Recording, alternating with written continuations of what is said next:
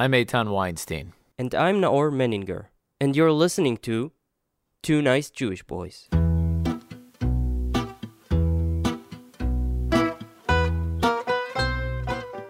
A little over a week ago, in the early morning hours of April 21st, Fadi Al-Batsh was walking down a road in Gombak, a suburb of Kuala Lumpur, in Malaysia. He was on his way to the local mosque for dawn prayers. Suddenly, two men on a motorcycle drove up, drew their pistols, and gunned down Al-Batsh with no less than 14 bullets before driving off. Seven years prior to his assassination, Fadi Al-Batsh had moved to Malaysia from Gaza to research and acquire weapon systems and drones for Hamas, the ruling power in the Strip. This, ostensibly, made him a target for Israel's international spy agency, the Mossad. Of course, this is not the first such mission undertaken by the clandestine organization. The Mossad, along with the other branches of Israel's intelligence apparatus, has a long, dark, and often contentious history of targeted assassinations dating back to the very founding of the state. If we listed the qualifications and accomplishments of Dr. Ronen Bergman, we'd have no time left to talk about his incredible new book, Rise and Kill First The Secret History of Israel's Targeted Assassinations.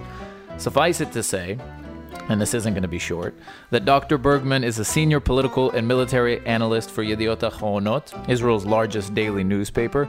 He's been a guest lecturer at countless universities, including Princeton, Yale, Oxford, and Cambridge, where he received his PhD in history. He's written for numerous international newspapers, including the New York Times, the Wall Street Journal, Newsweek, and the Times. And finally, he deserves a special congratulations for recently becoming a staff writer for the New York Times Magazine. We are thrilled to be joined today by Dr. Ronen Bergman to talk about his new book and Israel's history of covert killings.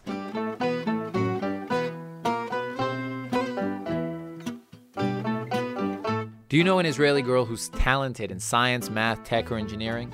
Our friends at the Hamburg University of Technology are looking for girls who are interested in these fields. This is a chance at a life changing experience, guys. Hamburg University of Technology are setting up the first international robotics camp in Germany for girls. The program is modeled after Google Israel's Mentor IT program. Look it up. And it's during the first week of July. The girls are going to get the opportunity to build and program actual frickin' robots. They'll get to hear lectures by leading women in the field. And of course, listen, they're going to have the time of their life. So the camp is looking to sign up girls from Israel. If you know anybody, if you're a parent or a teacher or a friend of a girl who's 15 to 18, who's interested in these fields, in STEM fields, visit 2njb.com slash robot. That's the number two njb.com slash robot. It'll take you to their site. Um, the deadline's May 15th, so sign them up today, guys. This podcast is made in collaboration with the Jewish Journal. Thank you for joining us, Dr. Ronen Bergman. How Thank are you? you for the invitation. I'm fine, thanks. So let's uh, start with maybe a difficult question, but what's the first assassination um, that was conducted by the state of Israel? Can you tell us, or what's the what's the first? Or even before, by, by what hap- by the organizations before the foundation of the state. The book starts in 1907 on the beach of Jaffa, before the establishment of Tel Aviv, um, in a deserted, uh, poor house that was rented by Yitzhak Ben Tzvi, later to be the second president of Israel. But at that time, there was just a group of disappointed revolutionists from Russia who came in 1907 to Palestine, disappointed uh, from the failure of the coup in 1905. They were Zionists. They thought that the Jews have no other solution but to have an independent state in Israel, the Holy Land. But they were also they also brought with them some ideas of I would say, aggressive methods how to conduct this um, establishment of, of Israel. Some of them came from Narodnaya Volya, which is the one of the communist old um, underground movements that believed and used targeted killing as part of their underground methods. So what we had, what we um, had at that time, at that meeting in 1907, at Yitzhak Ben Tzvi uh, Poor Shat was um, a group of motivated Zionists, but also people who believed that, in as they wrote on their flag, in blood and fire Judea fell, in blood and fire, and only in blood and fire Judea could rise again. And Judea indeed rose again from the ashes, Mm-hmm. with blood and fire. and in between much blood and much fire. How, why, did- why Um, were they convening that day in 1907?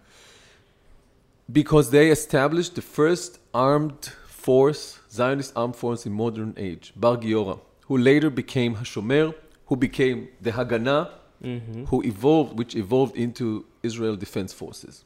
So at that day, they established the nucleus of Israel armed forces and military and defense establishment. Seven, seven people at that meeting.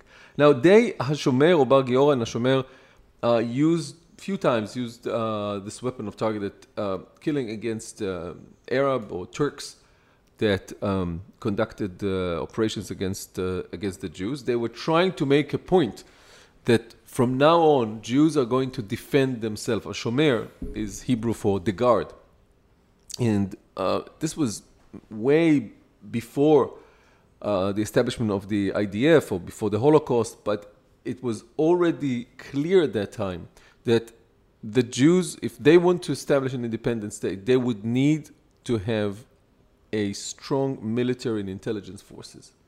And what we later saw after the establishment of Israel um, was very clear at that time strong um, military force, underground force at that time, with the ability of understanding the adversary, meaning strong intelligence community. Now, that evolved through time until the establishment of Israel in 1948. Um, and during the time of pre state, there was a discussion, there was a debate between Ben Gurion, who objected the use of targeted killing, even against Arabs, even against the Brits. And the two, what were described as radical right wing underground organizations, uh, the Etzel, the, um, uh, the, the underground uh, movement um, commanded by Menachem Begin, and the what's called the Irgun, and the Stern Gang, or Lehi, the Fighters for the Freedom of Israel, commanded by Abraham Stern. Now, these two organizations thought differently. What have changed Ben Gurion perception was the Holocaust. After the Holocaust, Ben Gurion adopted the view that targeted killing can be implemented and executed against Israeli adversaries. The Holocaust changed everything. Mm-hmm. I think the, the Jews, or later the Israelis, the new Israelis, those who came from the ashes of Europe, or those who were here and all together established the state of Israel, drew three main lessons from the Holocaust. First, that there will always be a goy, a Gentile, who is there to kill us, to perform a second annihilation.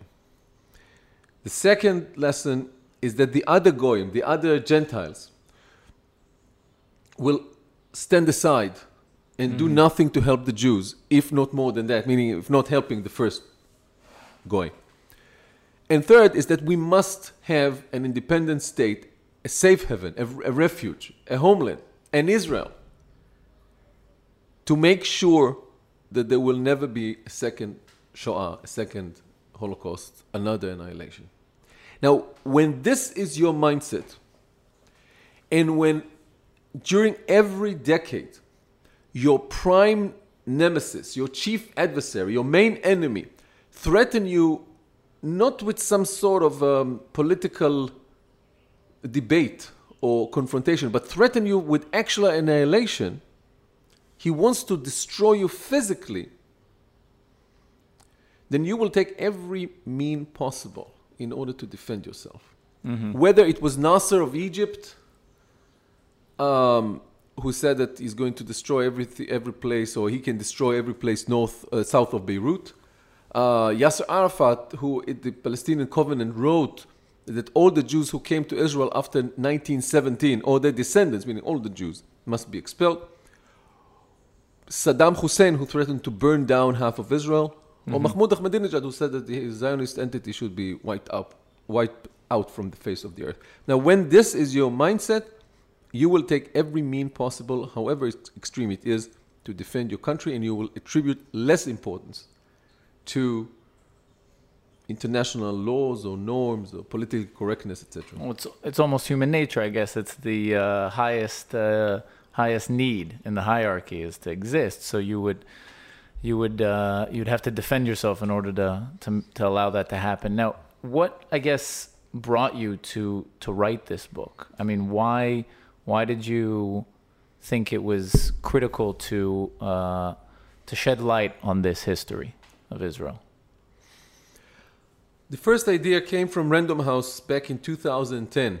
It took eight years. Which is your publishing uh, publishing company. house yeah and they um, they thought it would be a good idea to write this, the, the history of the Mossad. Um, I proposed to do something more focused and do something that would have an immediate relevance to the United States and to a major discussion in the U.S. public opinion uh, sphere, which is the effectiveness and legality and morality of targeted killings. Um, at the end of the day, eight years after that, we have ended up with the book, which is in a way back to square one, and this is the history of Israeli intelligence. We focus on targeted killings and assassination, but I think that everyone who um, would uh, have the time to, to read the book, and I thought uh, I hope find find it of, of interest, would see that the book is actually the history of Israeli intelligence as a way to describe the history of Israel and the history of the region. Mhm. Because, and this was my main idea when writing this, I believe that there is no major, one major event, decision making process, political security, and even economic development in Israel in the last 70 years that was not um, uh, that did not involve Israeli intelligence. There's no major advancement or, or any kind of political discourse which, in which the, is, the Israeli intelligence was not involved in. Therefore, if you want to have a good and, and, and accurate reading of Israeli history, you need to understand the history of Israeli intelligence, which secretly but profoundly affected the history of the state, the history of the region, and sometimes the history of the whole world. Going back to Second World War, to Britain. You know, the Brits have kept the secrets of the uh, deciphering of the Enigma machine secret until the end of the 80s. Now, many, many books were written about the Second World War until 1989 when they started to declassify what happened in Bletchley Park in Station X. But you cannot understand the Second World War without understanding that dramatic development, without understanding Alan Turing machine, the La Bomba, um, because that changed the war. And you cannot understand Israeli history if you do not understand the clandestine history of its intelligence services. Because it's not a closed circle. Everything that was, or much of what is Israeli intelligence is doing, has a profound effect of the general history. So you shed light on the book. you shed light on things. On uh, there are things that were secretive in the book, and I wonder when you did the, your research, mm, what were the challenges?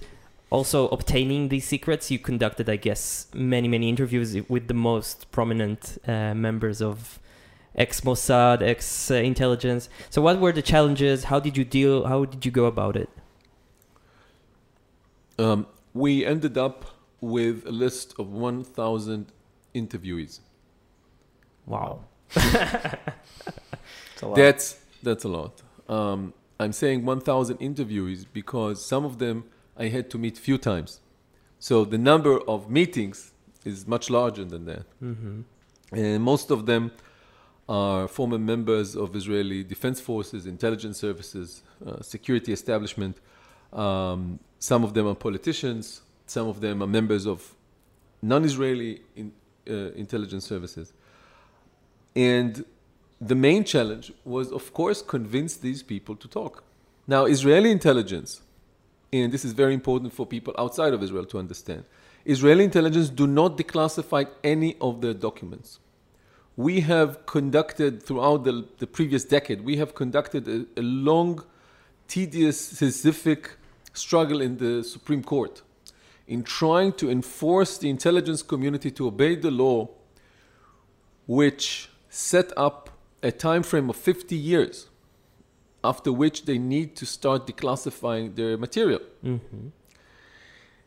and also to send their historic material to the state archive.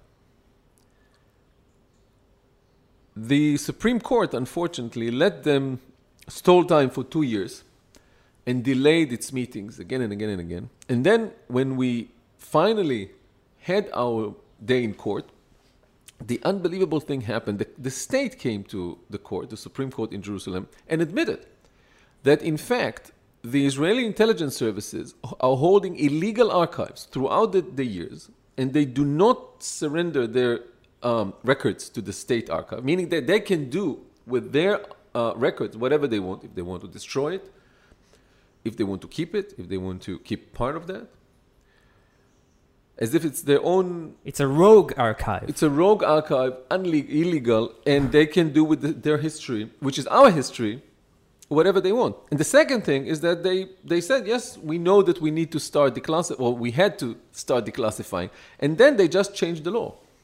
Mm-hmm. So they declared retrospectively all the, the, the illegal archives as legal retrospectively since 1948 and they prolonged the time from 50 years to 70 years So we should be seeing it. older than the state itself now then the state is um, 70 and 70 years and two weeks we need to start but when we uh, when we exited the court at that day one of the chiefs of israeli intelligence said and this was already 15 years ago Uh-huh.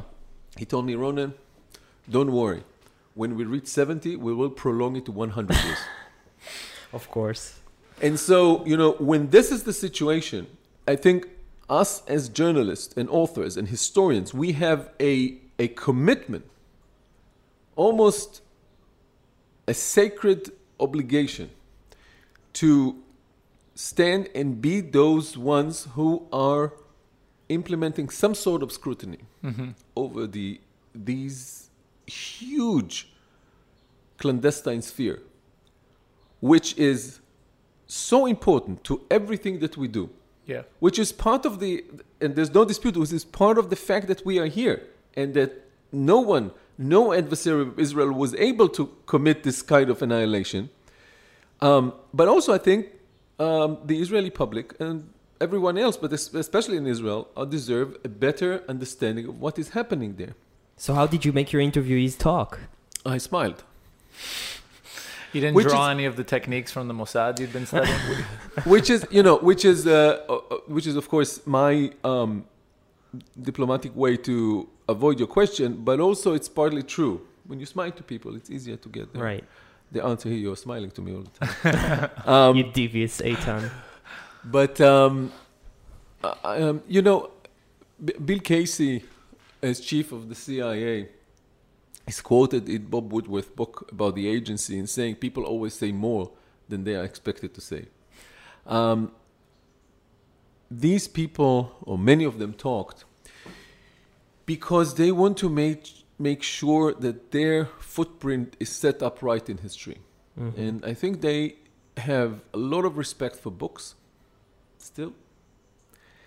And they thought that this book, Rise and Kill First, is the unauthorized, unofficial, but yet this is the history of Israeli intelligence, and they want to make sure that these that their operations, that the things that they have done, is written in the way that they wanted. Now, this, uh, of course, raises another set of questions. First, is why is it so important to them? Mm-hmm. And if they are talking about involvement in targeted killing, aren't they ashamed? And you know, the, the, the name of the book, Rise and Kill 1st Mhm. comes from the Babylonian Talmud. A phrase says, a phrase in Hebrew says, "Kam lo gechash kem lo go," and in English, whoever comes to kill you, rise up and kill him first. And many of the interviewees used that phrase when we when we talked about targeted killings. And Ronnie Hope, who uh, translated the or, brilliantly translated this book to English, have suggested the name "Rise and Kill First because it says, look, so many of your of the people that you met are using this not as an excuse, not as a um, as an alibi, not as an any any kind of, of, of an attempt to justify themselves, but as a mindset. In other countries, even countries that deploy methods of extreme measures against terrorism, including targeted killing, they do not admit it. And of course, people do not admit that they were involved in that themselves. In Israel, it's different. Not because these people are murderers, but because these people are convinced that they have done what they did because it was the only thing that could save the lives of Israelis and Jews and defend the security of Israel. Sort of ingrained in the Jewish culture, almost.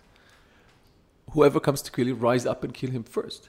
Yeah. And these people are perceived by themselves as well as everybody else who as the ones who stood as the forefront for the national security of Israel, who did uh, courageous, daring, and some lethal, some, sometimes lethal things in order to make sure that there will not be a suicide bomber boarding a bus in Tel Aviv tomorrow.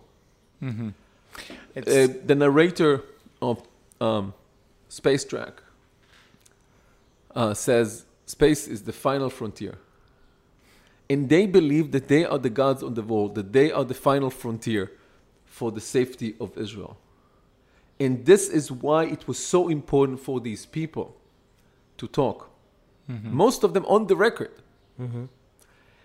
And say, after so many years in the shadow, this is what we have done to make sure that there is no second Holocaust and make sure that people are not getting killed tomorrow. and the extent is amazing and also of course the, the book is so well written um, but i wonder ronen when you wrote it uh, if still there was because it, it has hundreds of stories inside it but was there a certain story that as you wrote it like it made your blood freeze in your veins or made you feel exceptionally overwhelmed by? Is there such a story in this book? Uh, yeah, quite a few.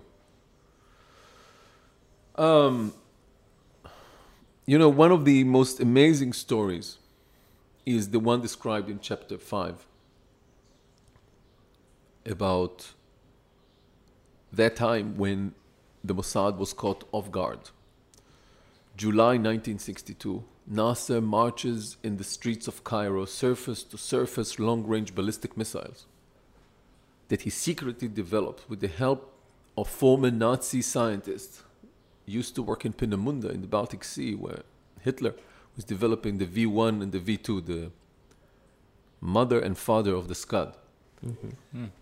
And after the war, left without job and not decent salary in, in Germany, uh, they offered their know-how to Nasser and developed a huge project for missiles and um, uh, warheads. And Israel knew nothing about that. And when they discovered that, and they discovered that because Nasser just made it public and said, we have the missiles that are going to hit any target south of um, Beirut.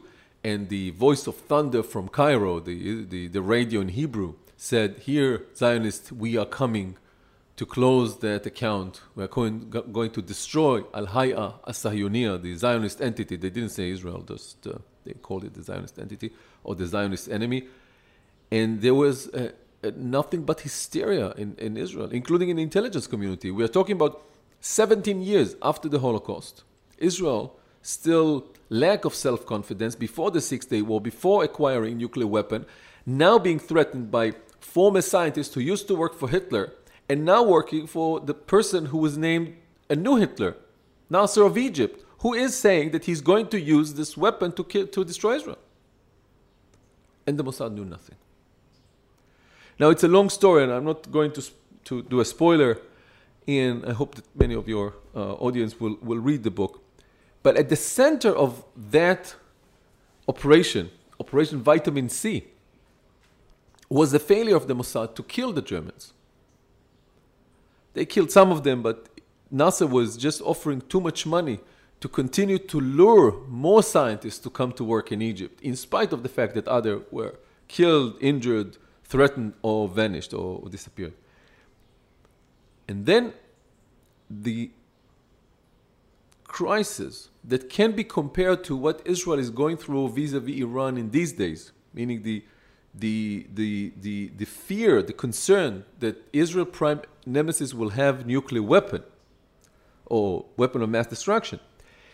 The problem was solved thanks to an idea by Mossad uh, case officer who said, we need to have an agent inside the group of the German scientists or someone close to them. And his idea was to recruit the chief of special operation for Hitler, the person who was named, the person who was commanding the SS battalion in Kristallnacht in Vienna, a war criminal who fled the Nuremberg trial and found refuge in Spain, Otto Skorzeny. The Mossad, a Mossad case officer of German born, said if we are able to recruit Skorzeny, to be our agent, we will have an insight to the scientists and we will be able to dismantle the project using soft methods, not, not killing everybody. The chief of the Mossad replied, You will able to recruit this Otto when I'll have hair growing here on the palm of my hand. and again, I don't want to do a spoiler, but this is really the fact that the Mossad was able to Mm-hmm. recruit a special operation commander for Hitler, Mm-hmm. knowing that he's working for the Mossad. It's one of the most amazing stories I've, uh, intelligence stories I've ever, ever, ever, ever heard. Um, there are stories that I was, uh, I was sad to, to write and proud to write. How so? The story about the numerous attempts to kill Yasser Arafat, especially just before, during, and immediately after the war in Lebanon in 1982. This is a story of an obsessed, aggressive um, Minister of Defense, Ariel Sharon, who spare no um, efforts, measures with very little attribution to anything legal when he um, decided to kill Yasser Arafat.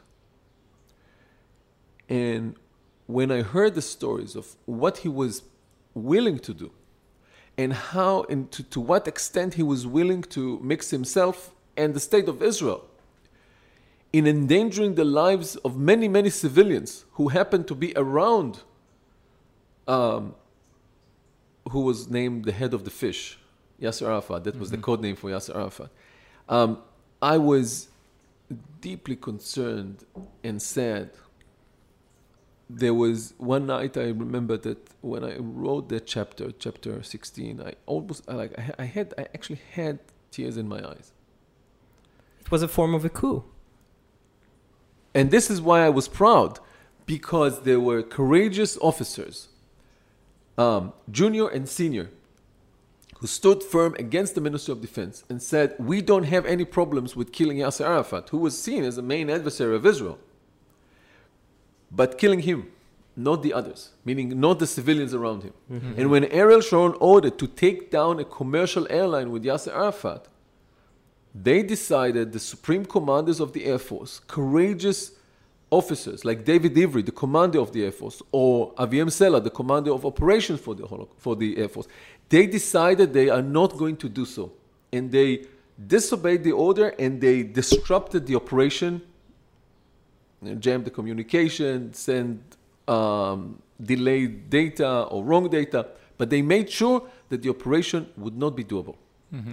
And they, you know, they saved the lives of so many civilians, and they saved Israel from being mixed in, in horrific war, war crime. Do you do you understand though the man? Like i wonder if when you approach the subject of ariel sharon and how he because something that struck me throughout the book is how many times these generals or these uh, directors of the mossad um, say the phrase you know history might have taken a different course. Or you know it, history plays funny games or and, and it really is these these people deal with you feel like almost shaping history. And i wonder if ariel sharon was saying to himself you know all these looking at the past that you know you're looking at in this book and saying to himself if only we had gotten rid of this man or if only we would have gotten rid of this man and saying As- yasser arafat is the guy that we have to take out. And so you know i i'm i'm i'm i'm trying to you know brainstorm through his head.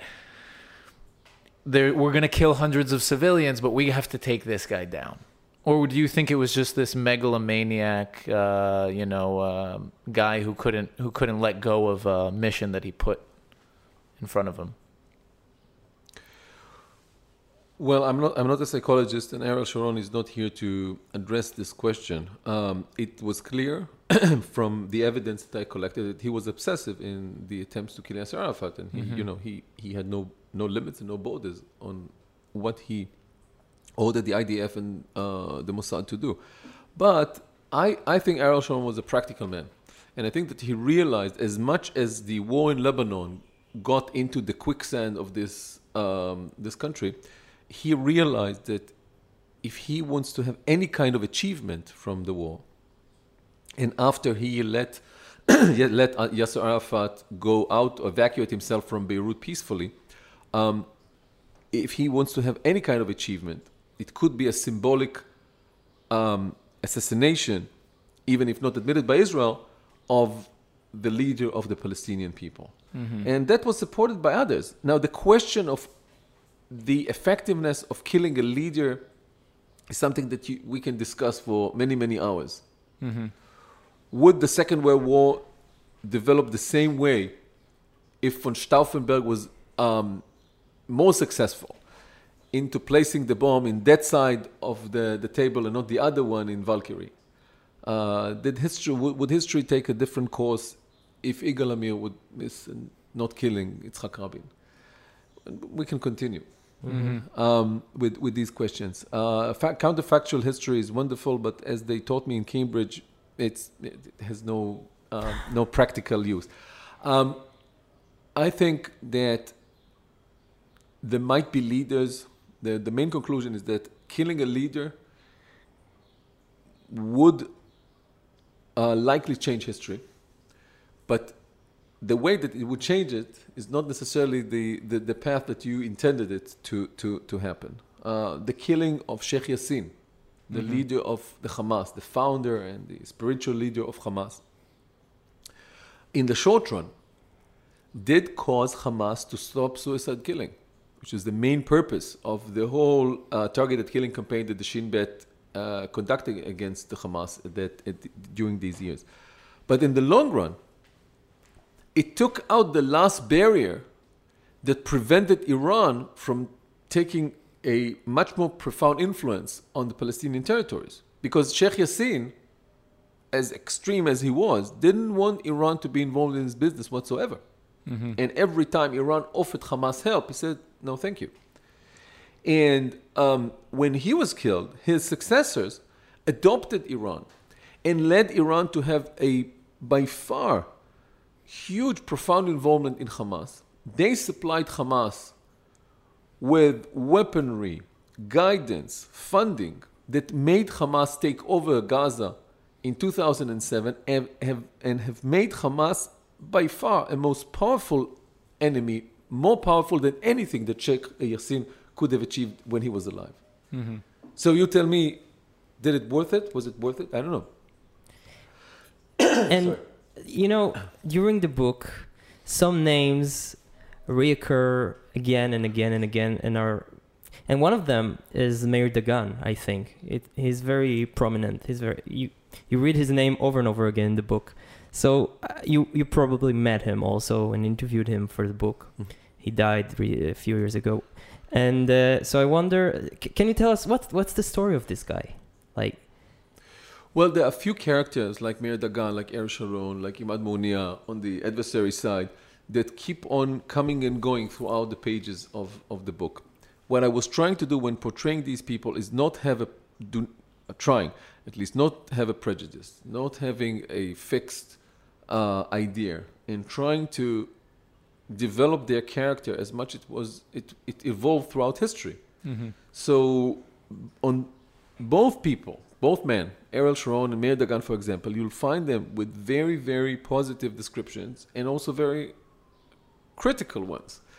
Um, and both men, at the later stage of their life, realized that their prime belief that everything that can, can be solved by force is wrong. And they have, in a way, became a political doves. Um, But how did Dagan become the such an important man for Secret Service? So the Dagan at, at the, the bottom of it was the chief of special operations. He believed that Israel should not or should do everything in its power not to go to all out war. He thought that the triumphant victory of the Six Day War was a one time. It will never repeat itself. And Israel cannot sustain long time, long term war. And that it could do everything to enlarge the gap between big war to the second to the next one, if not to prevent it.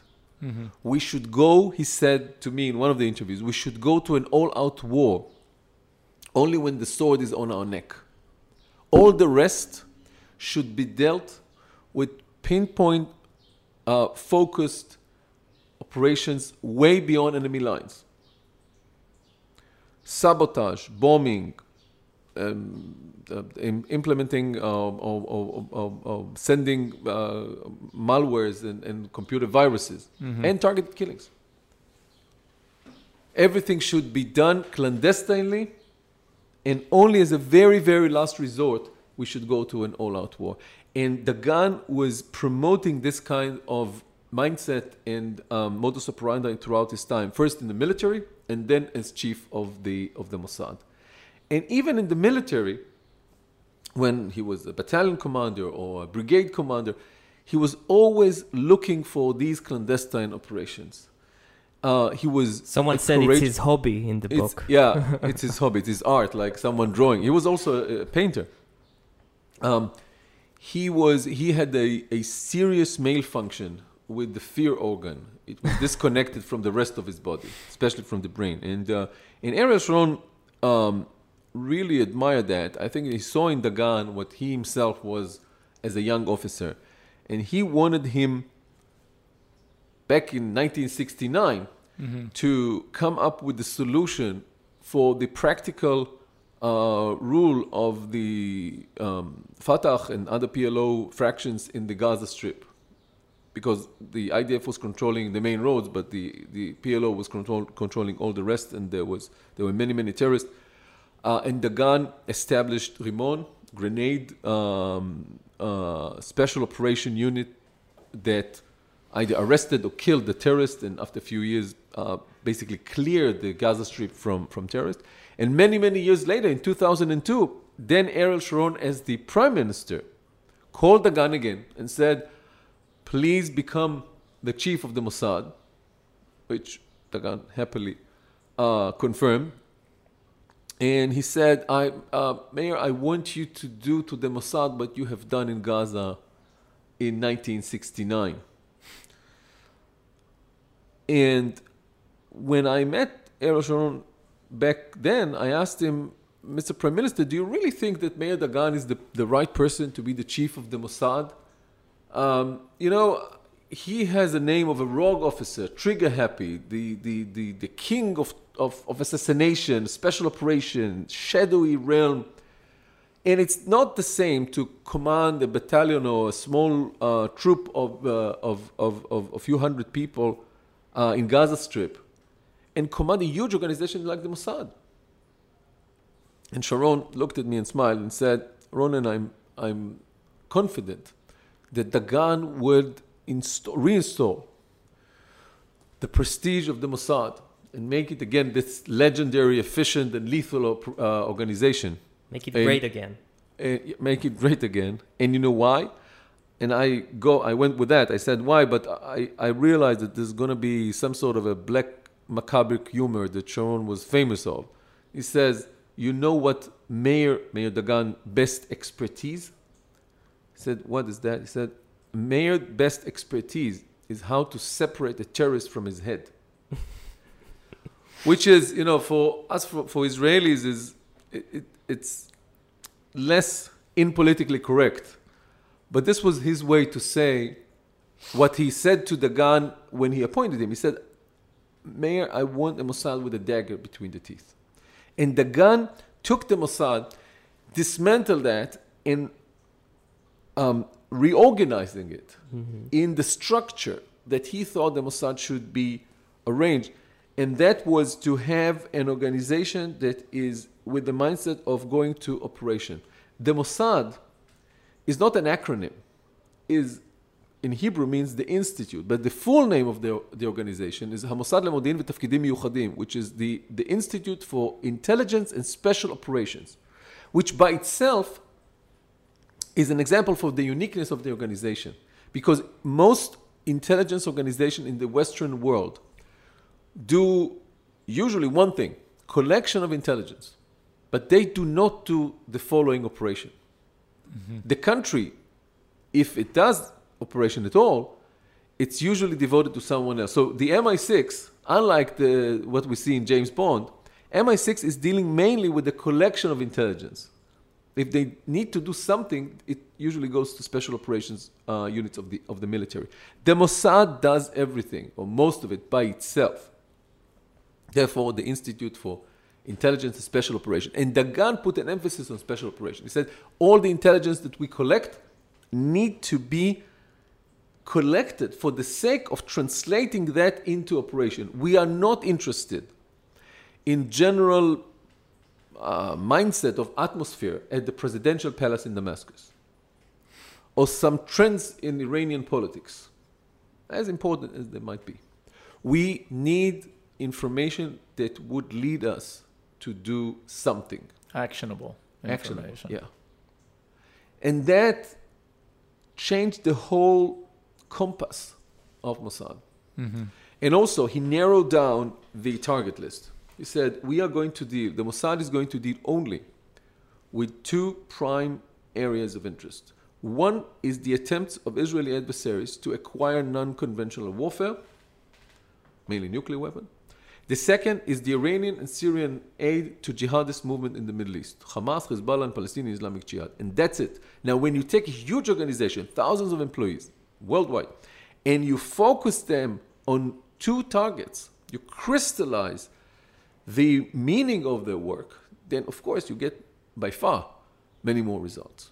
Mm-hmm. And Dagan was, by doing that, and also by declaring, dictating, forcing his, his adversaries to cooperate not just with the United States, not just with Germany, not just with France or Britain, the mm-hmm. obvious allies, but also with moderate countries and forces in the Middle East, those who overtly are enemies of Israel, who condemns us every day in the United Nations, who declare Israel as a rogue or whatever, illegal state.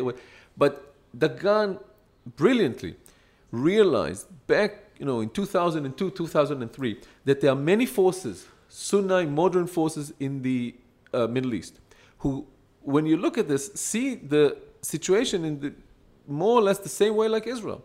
They hate the Alawite regime of Assad in Damascus.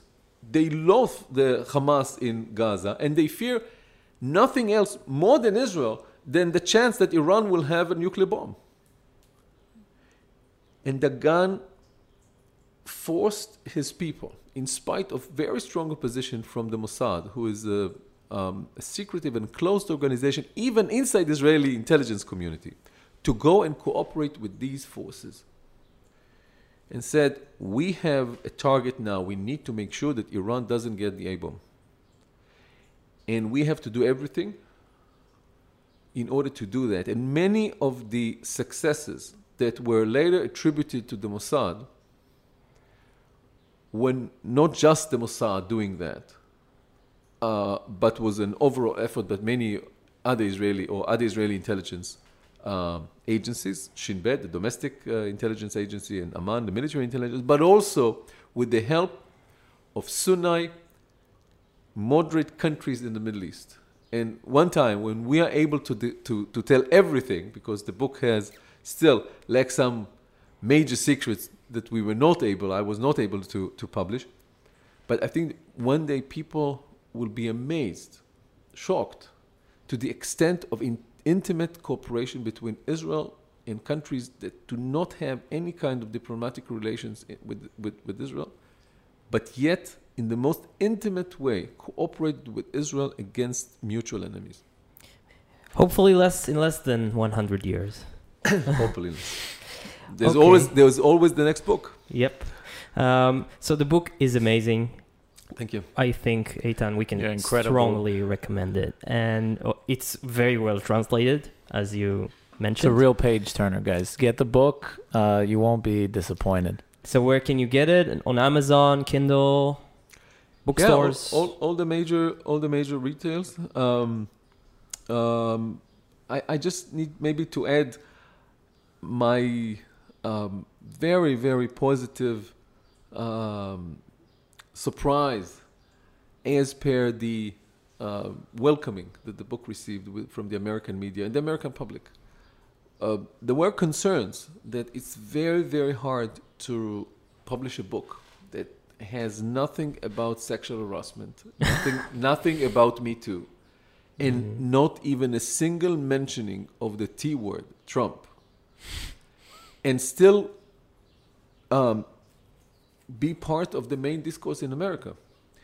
And and I was so happy, and um, so um, you know. Uh, positively positively surprised when when seeing all the reactions uh, and I think this is because of a few few things the first is that wherever you go and you speak about the Mossad you see a great interest you see really people's eyes are blinking because they're shining because you know this is James Bond by but the real stuff Mm-hmm. Yeah.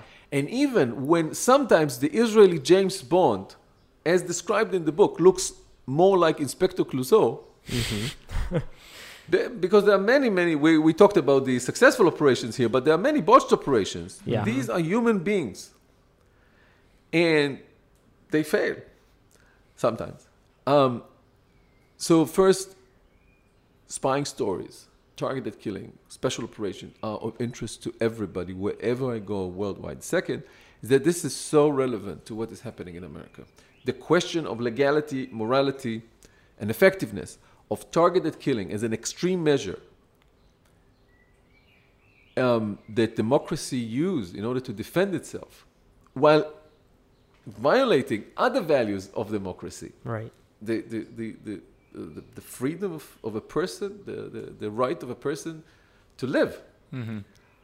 This is, I think, at the center of the, the, the main dilemmas that the US and the Western world in general are going through today. Israel, by far, has the biggest experience in dealing with these questions, Unfortunately. unfortunately. But yet it's there. yeah.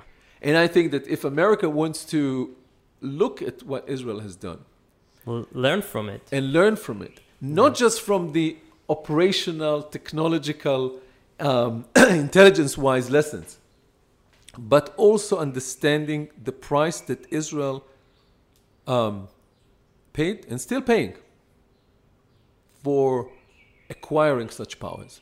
Mm-hmm. Yeah. So the book is everywhere: Amazon, Kindle, digital bookstores, and also you are on Twitter, right? Yep. How how can we find you there? Ronen Bergman. Ronen Bergman, also on Facebook, also on the New York Times, and all over the web.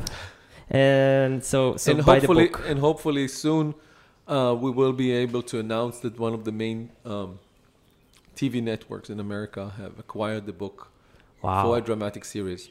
And um, Yeah, actually, reading it, you you almost can't help but imagine it as uh, on screen. Yeah. Also, it can It's be like- six seasons uh, Yeah. of a TV show. I think that this is what they are hoping. for. So before we go, uh, we have a collaboration with the Jewish Journal. It's a big Jewish uh, newspaper website, Jewish news uh, source in Los Angeles, uh, jewishjournal.com.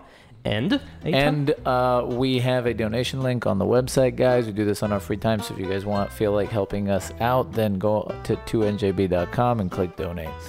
Thank you so much. thank you so Bergman. much, Dr. for joining Bergman. us. Thanks. Good luck it was with the a book. pleasure and an honor. Thank you.